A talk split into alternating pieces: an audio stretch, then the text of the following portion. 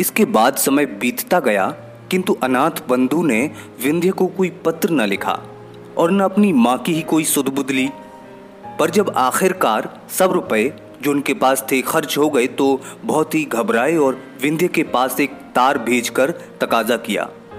विंध्य ने तार पाते ही अपने बहुमूल्य आभूषण बेच डाले और उनसे जो मिला, वो अनाथ बाबू को भेज दिया। अब क्या था?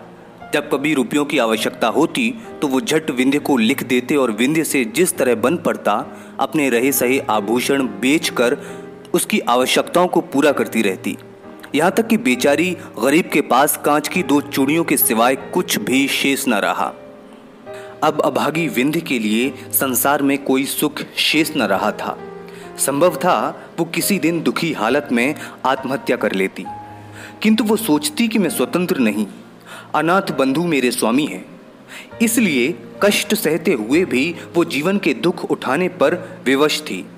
अनाथ बंधु के लिए वो जीवित रहकर अपना कर्तव्य पूरा कर रही थी।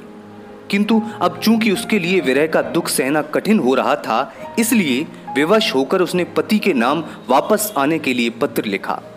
इसके थोड़े दिनों बाद अनाथ बंधु बैरिस्टरी पास करके साहब बहादुर बने हुए वापस लौट आए। परंतु देहात में बैरिस्टर साहब का निर्वाह होना कठिन था।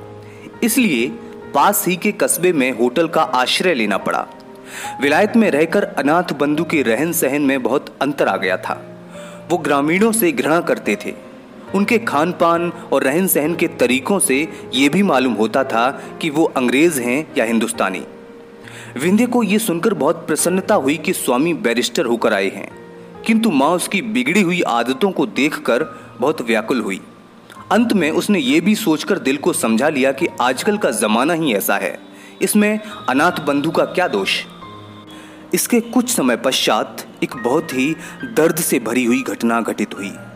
बाबू राजकुमार अपने कुटुंब सहित नाव पर सवार होकर कहीं जा रहे थे, कि सहसा नौका जहाज़ से टकराकर गंगा में डूब गई।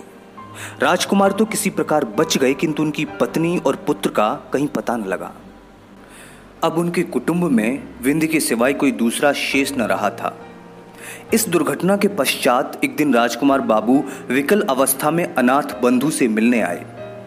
दोनों में कुछ देर तक बातचीत होती रही।